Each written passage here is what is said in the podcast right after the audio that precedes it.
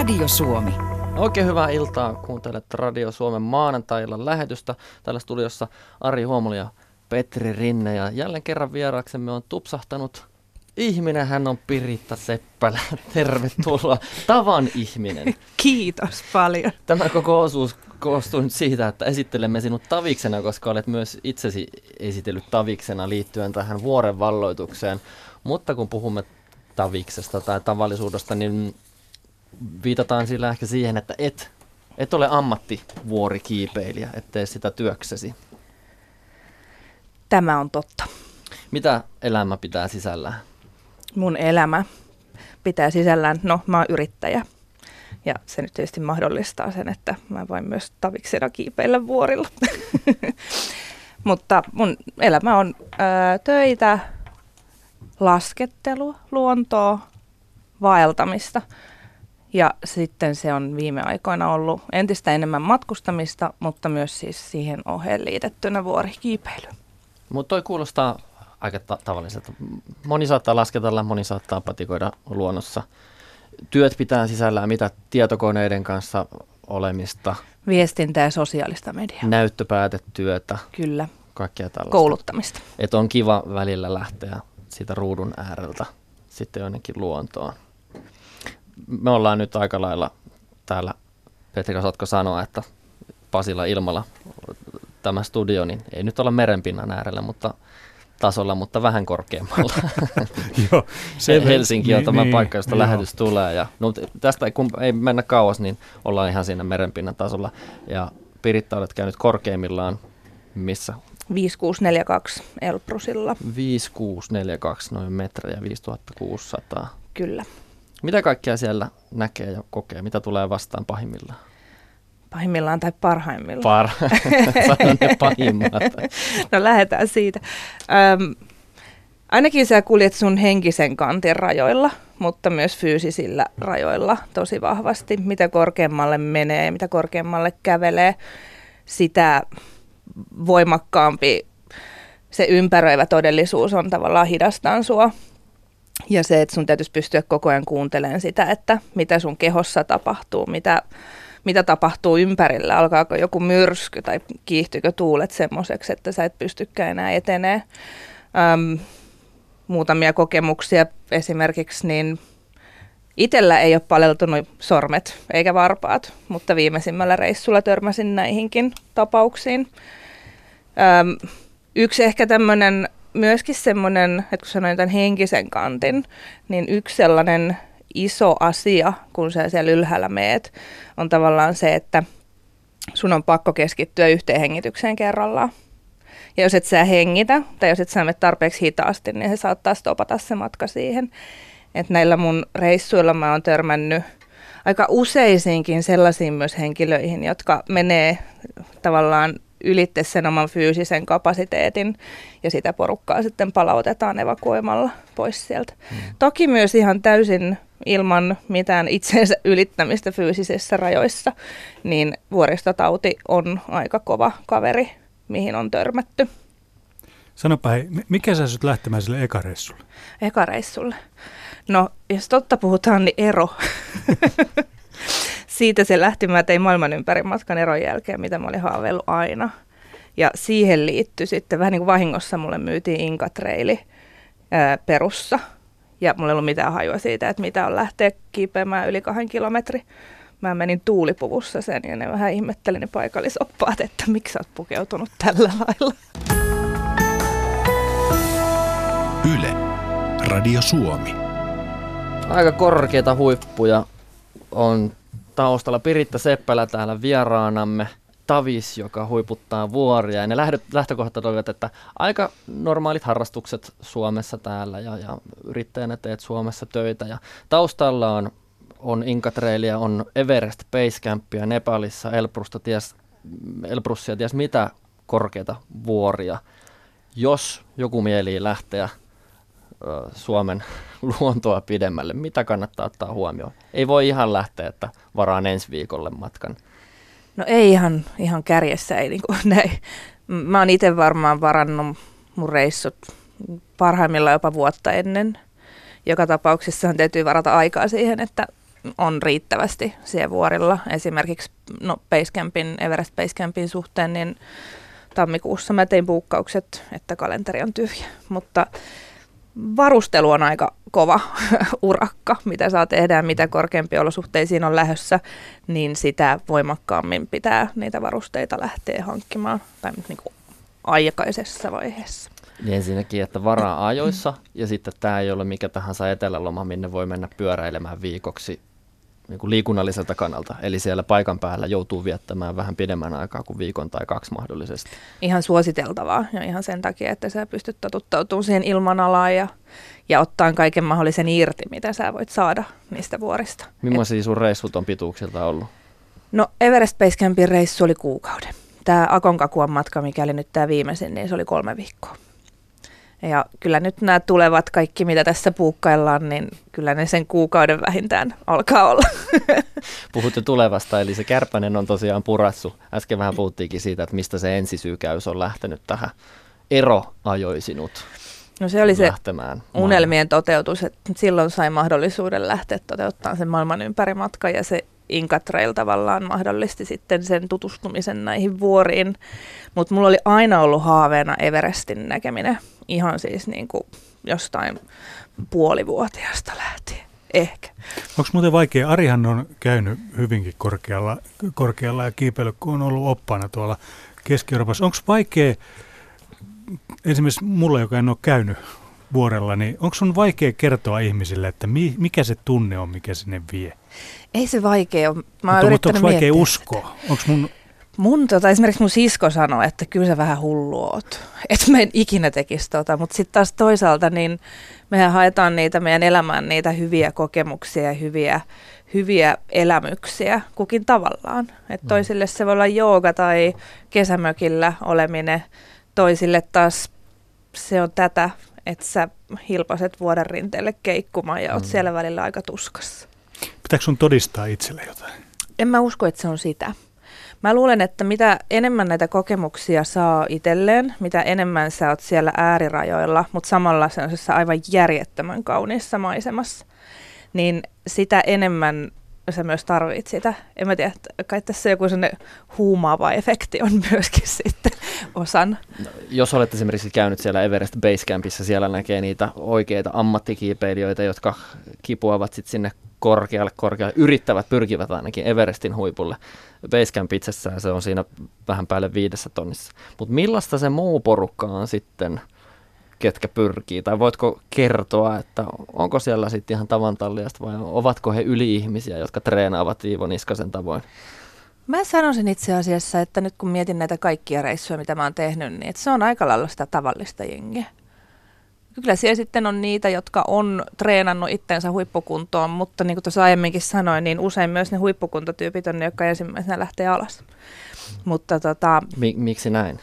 Se on varmaan se, että sä oot ihan äärimmäisen hyvässä kunnossa, mutta sä et vielä tunne sitä, että mitä sun keholle tapahtuu siellä ylhäällä, sulle kokemusta siitä korkeasta ilmanalasta ja sä vedät liian kovaa.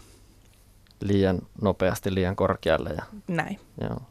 Mullahan on se puoli, että mä menen niin hitaasti, että mä sain itse asiassa Himalajalla, niin sain tittelin kavereilta, että hän on Himalajan hitain vaeltaja.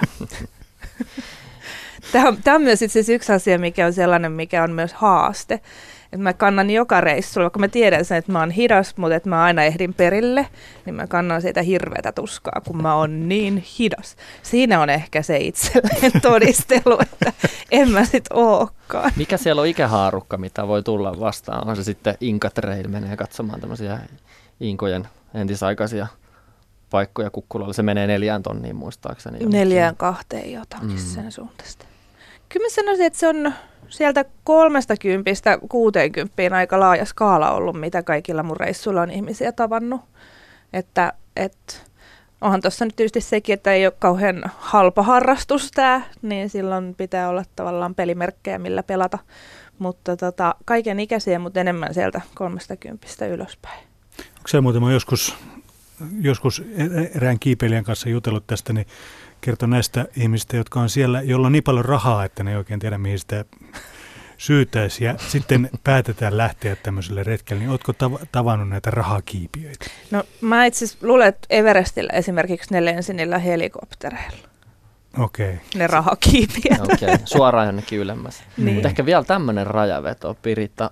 Mikä sinä olet? Et ole kiipeilijä vai oletko? Vai oletko enemmän patikoitsija, joka menee vaan korkealle? Mä sanoisin, että mä oon vielä vuorivaeltaja. Et mä en voi puhua oikeastaan välttämättä kiipeilystä, koska mä oon kuitenkin kaikki mun trekit on pääasiassa tehty ihan niin kuin kävellen. Että nämä on näitä vaellushuippuja kuitenkin ollut, missä mä oon ollut. Liiemmälti käsiä ei tarvitse käyttää. Ei vielä. No. Mulla Elbrusilla oli hakut mukana, jos lipsahtaa, mutta se on ollut toistaiseksi ainoa hakkureissa.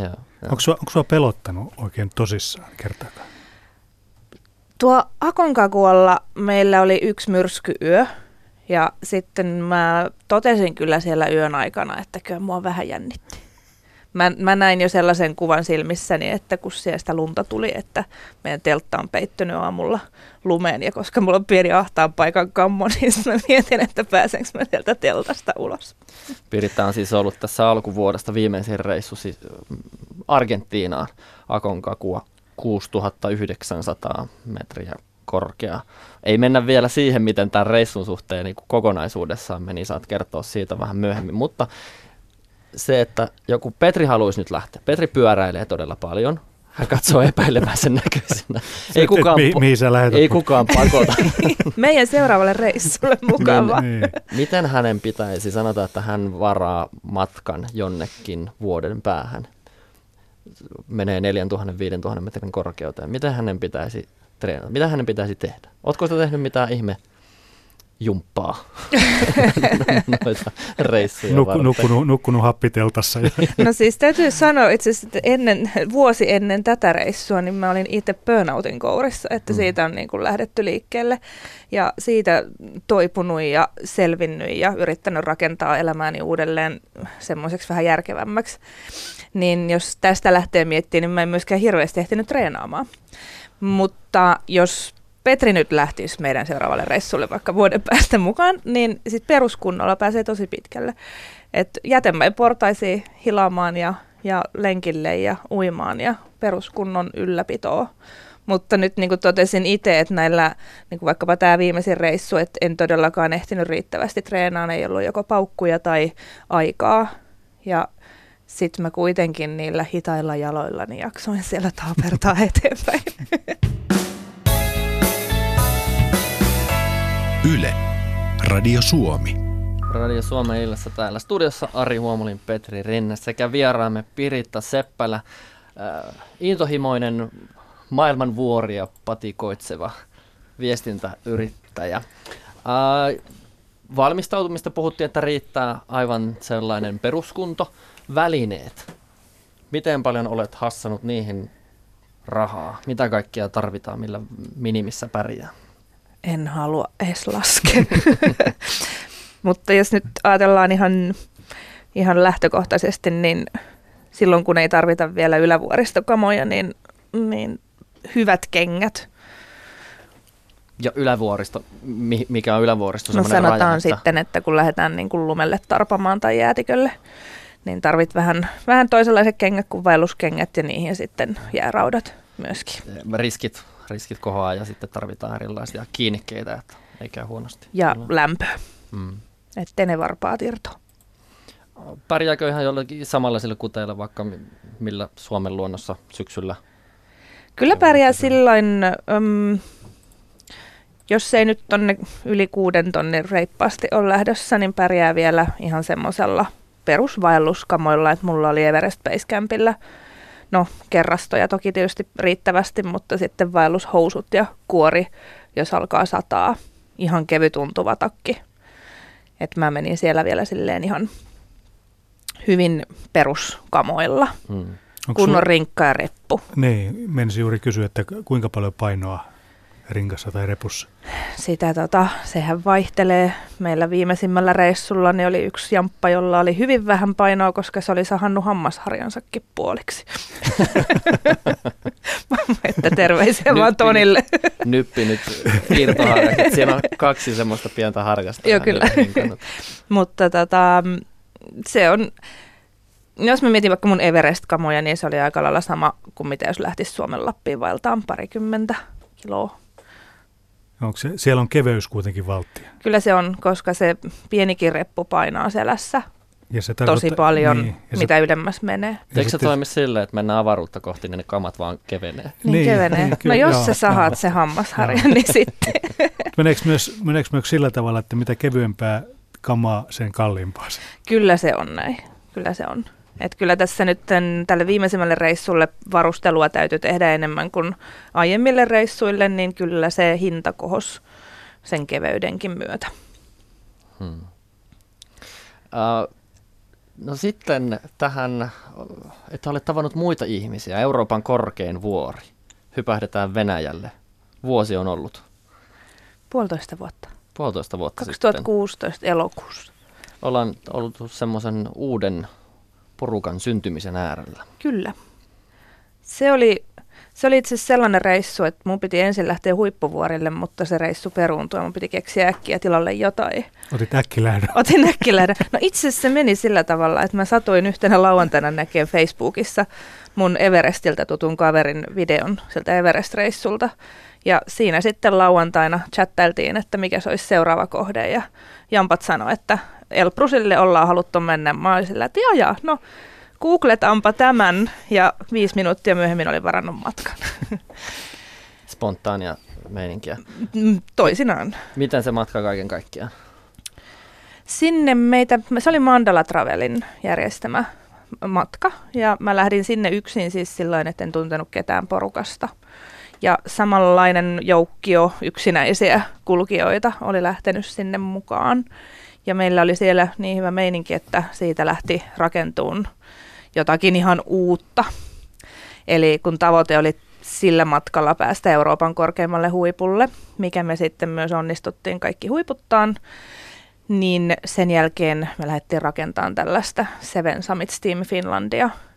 Täysin kahjo idea käydä jokaisen mantereen korkeimmalla huipulla, mutta toisaalta tuo tähän kokonaisuuteen myös jotakin ihan uutta, kun se pystyt tekemään tällaisia reissuja yhdessä toisten kanssa, jotka on täsmälleen samanhenkisiä ja ehkä jos suoraan sanoo, niin myös vähän hulluja. Toi on hullu. Sanne sanoo, niin toi on täysin hullu. Ja me ollaan tässä koko lähetyksessä aina toitotettu, miten meillä on täällä ihan tavallinen ihminen, mutta ootko sä siinä äärirajoilla, että vaikka oma elämä on täällä Suomessa ja et ole ammattikiipeilijä, mutta sitten kun tavoitellaan niitä maailman korkeimpia huippuja, niin se vaatii sitten jo oikeasti omistautumista asialle. Kyllä se alkaa vaatia, että enää ei voi vaan sanoa, että lähdenpä tästä nyt pyörähtämään tuolla tai täällä, vaan se on asettanut tästä harrastuksesta ihan uudenlaisen kokonaisuuden.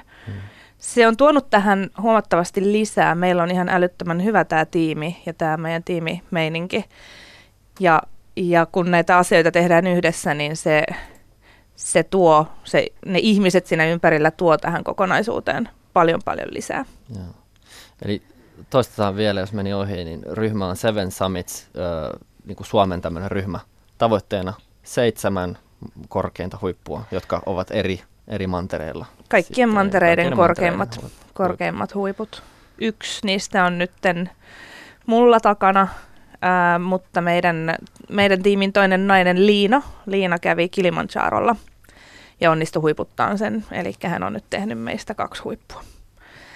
Ja jos nyt miettii tätä tavisaspektia, niin siinä vaiheessa kun näitä huippuja alkaa tulla, niin en mä tiedä kauanko me voidaan kutsua itsemme enää taviksiksi. Mutta vielä varmaan voi. Että ehkä niin kuin puhuttiin, että retket mitä olet tehnyt, niin ne on sellaisia paikkoja, jonne pääsee ihan aika lailla kuka tahansa peruskuntoinen, kenellä on aikaa ottaa muutama viikko elämästään. Kyllä. Omistautua sille. Mutta sitten jos puhutaan Everestistä, ei pelkästään perusleiristä, 5 000, mennään siitä ylöspäin, niin mä olen katsonut niin monia dokkareita Netflixistä ja muualta, niin se on vaarallista puuhaa se sitten. Ja ei se ole ainoa niistä vaarallisista. No ei todellakaan, joo. Sehän on, ihmisessähän on sisäänrakennettu tämmöinen putoamisen pelko. Sitä on kai tutkittu, että se on kai jopa se on ainoa asia, mitä lapset, ihan pienet sylivauvat pelkää. Niin Niin mä kysyin sulta tuosta, että ootko sä pelännyt koskaan tai haluatko sä todistaa itselleen jotakin. Onko tämmöinen putoamisen pelko? Onko sulla ollut tämmöistä putoamisen pelkoa? Mulla ei ole ollut. En muista. Pelkäätkö enemmän sitä, että tulee lumivyöry tai kivivyöry? Tai... Vai varmaan se, että se teltta peittyy siihen lumeen. Mm. Mä en oikeastaan pelkää vuorilla. Se on jännä, koska se siellä pitäisi pelottaa, mutta musta tuntuu, että mä oon siellä niin läsnä sen todellisuuden kanssa, että mä oon yhtä sen luonnon kanssa, jonka armolla siellä täytyy olla.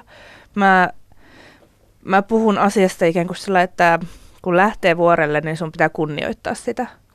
Eli jos sitä vuorta ei riittävästi kunnioita ja sitä, mitä siellä tapahtuu ja mitä se vuori sulle tarjoaa, niin silloin ollaan tavallaan enemmän uhkan alla, että jotain voi sattua. Ja niitäkin on nähnyt, että mennään vähän päättömästi eikä uskota siihen ympäristöön. Miten voi ennaltaehkäistä sitä, että ei mene liian päättömästi? Eli juomiset sun muut, jotta nämä taudit eivät uhkaa, niin miten lähdet kipuamaan? Mene tarpeeksi hitaasti. 2-3 tonnia on se raja, milloin taitaa olla, että sitten pitää mennä vähän hitaammin. Joo, Mitä toi tarkoittaa? Siis sellaista, kömmitkö siellä vuorella kontallasi? Ei vaan laahusta niin hitaasti kuin voi laahusta. Käytännössä se on myös vähän tästä niin meditatiivista se meneminen, että se on siitä 3 tonnista ylöspäin se alkaa olla, että se on 1 askel ja 1 hengitys. Mm. Ja käytännössä sä katot maahan ja otat yhden pienen askeleen ja toisen pienen askeleen ja hengitys siinä joka askeleella. Et kun menee tarpeeksi hitaasti, niin se myöskin syke ei nouse liian korkealle ja sä et hengästy. Mutta sitten jos alkaa hengästyä, niin se vaara, mitä korkeammalle mennään, niin myös sitten vuoristotaudin uhkista alkaa tulla lähemmäs. Millä reissulla olet kokenut oireita? Onko ollut niin, että olet ollut liian vähän aikaa siellä korkealla?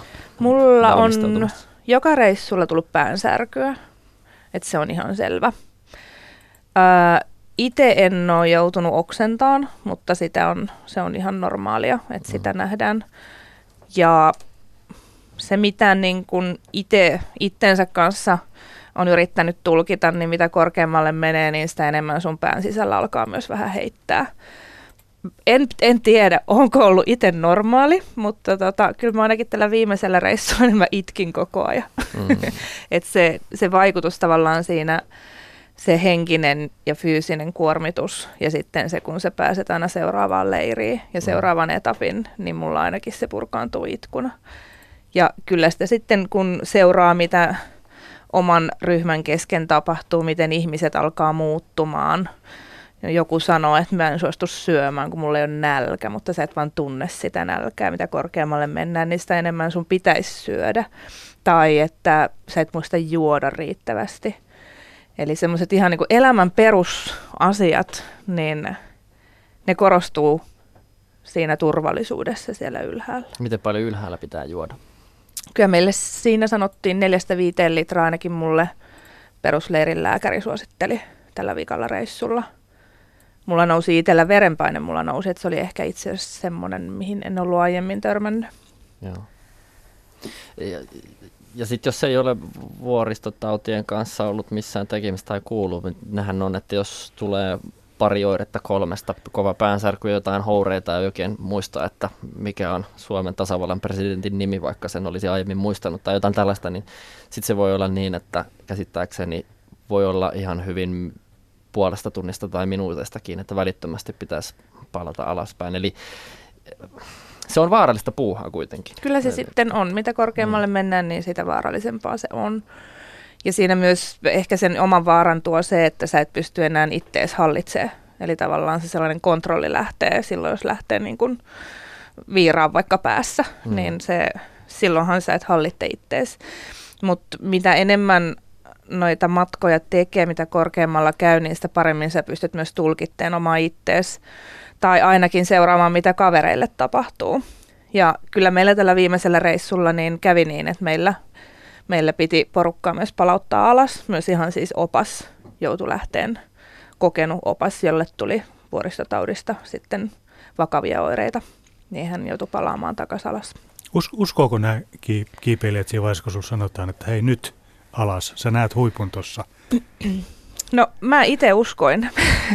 Mulla kävi itsellä niin, että mä tällä nyt Aconcaguan matkalla, niin mä aloin tuntea, niin kylmän väreitä meni koko ajan kehossa. Ja sitten mä ajattelin, että no ei se nyt, en ole kipeä.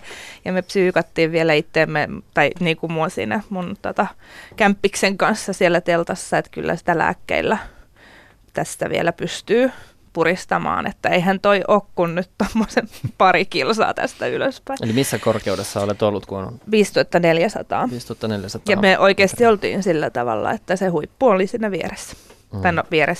Sinne 6900 oli vielä matkaa siitä, mutta se oli sellaista täydellistä psyykkausta, että mä olin tavallaan valmis lähteen alas, mutta sitten samalla mä olin sitä mieltä, että en luovuta.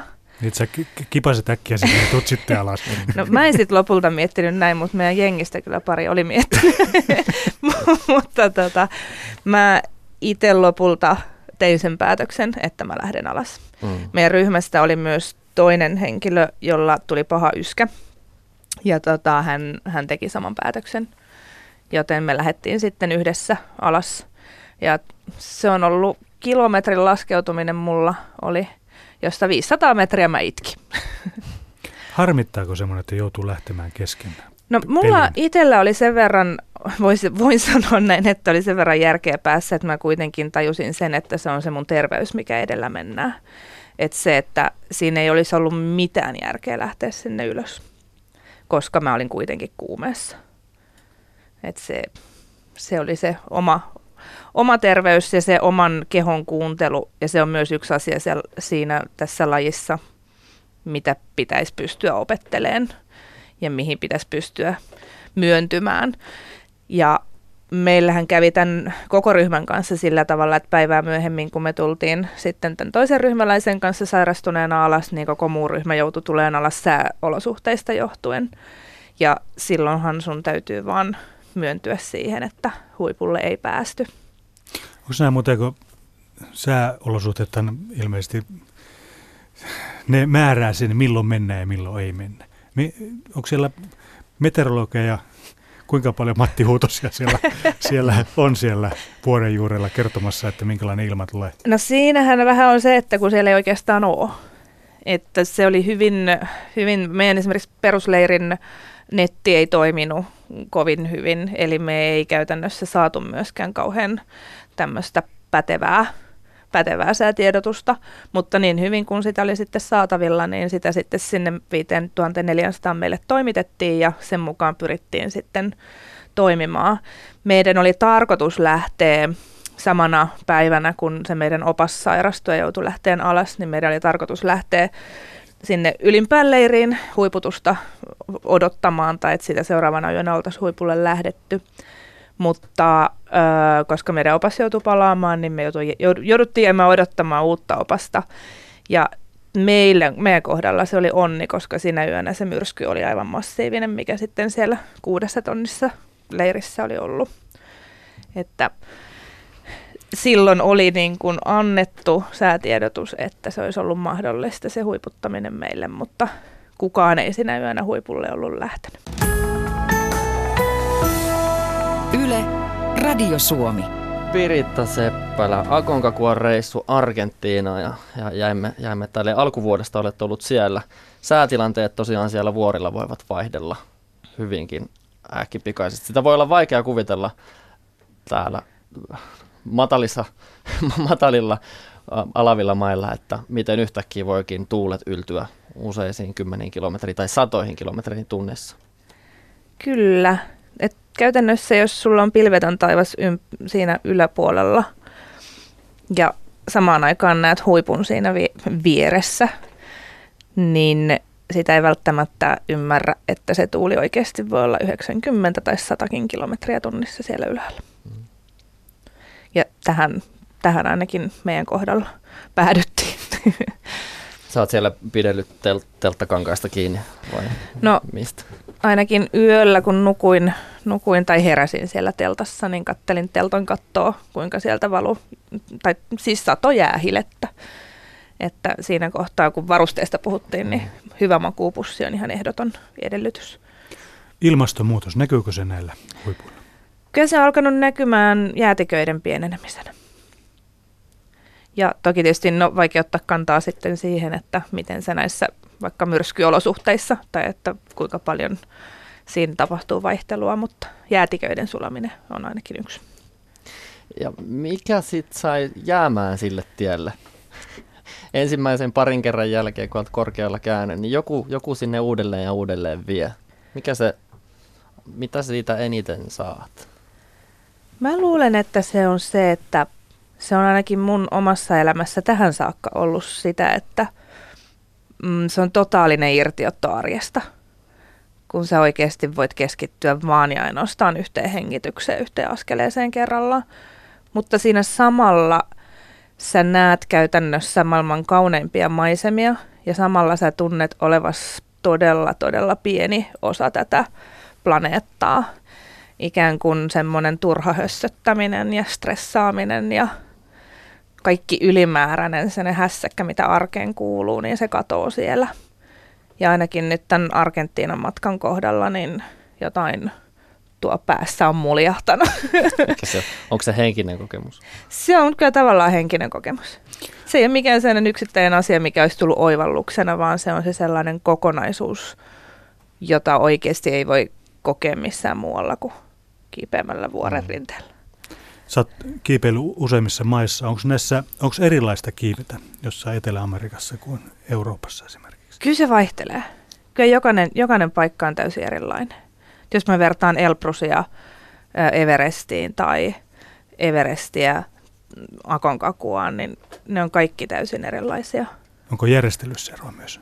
Järjestelyissä on varmasti jonkin verran eroa. Sehän riippuu tosi paljon siitä, että kuinka laadukkaan matkan järjestäjän löytää, ellei sitten lähde yksin hihuloimaan niin kuin mä sinne Everestille. Mutta se laadukas matkanjärjestäjä, jos Suomesta ottaa matkan, niin voi olla melkein varma, että on laatua sitten mukana. Tuosta pitikin puhua, eli onko siinä eroa varmaan, onko näin, että jos on matkanjärjestäjän matka, niin saa laittaa vähän enemmän rahaa latua tiskiin, mutta ehkä lopputulema on varmempi jollain tapaa. Ainakin mitä korkeammalle aikoo suunnata, niin on ihan hyvä panostaa siihen, että se on se laatu. Eli että matkanjärjestäjä osaa hommansa. No mitä sitten yksin, kun päädyit Everest Base Campiin Nepalin lähtemään, niin oli jo jonkin sortin kokemusta, tiesit hakeutua tiedon äärelle, vai olitko siellä jonkin sortin kokemusta. Olisi sitä varmaan enemmänkin voinut olla. Itse asiassa mun kaveri, joka oli ollut siellä aiemmin, briefasi mut viikko ennen lähtöä, että muista väistää jakkihärkiä aina sinne vuoren rinteen puolelle. Et putoa itse alas. Niin.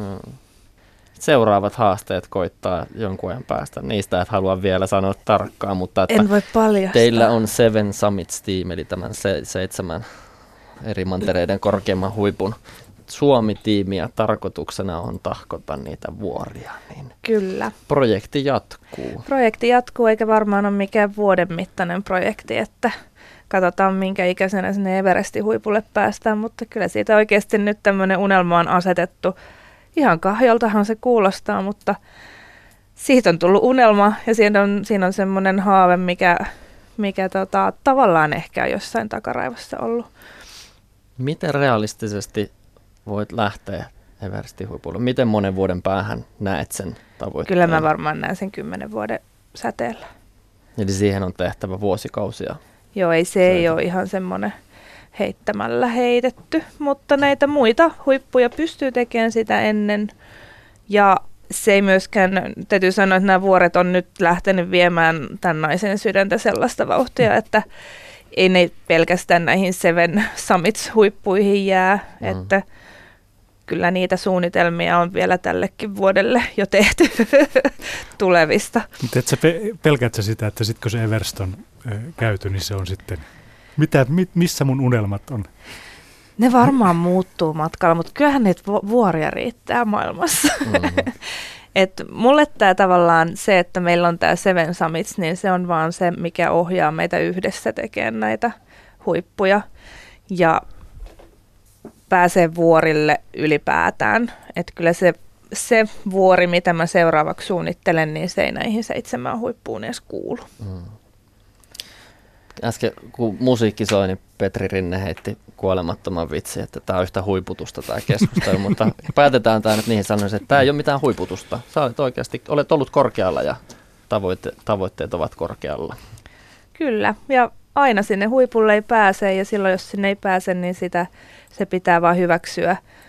Mä näen tämän kokonaisuutena. Jokainen matka on ihan uskomaton kokonaisuus, joka lähtee siitä ensimmäisestä askeleesta, mikä otetaan, kun sinne luonnonpuistoon astutaan.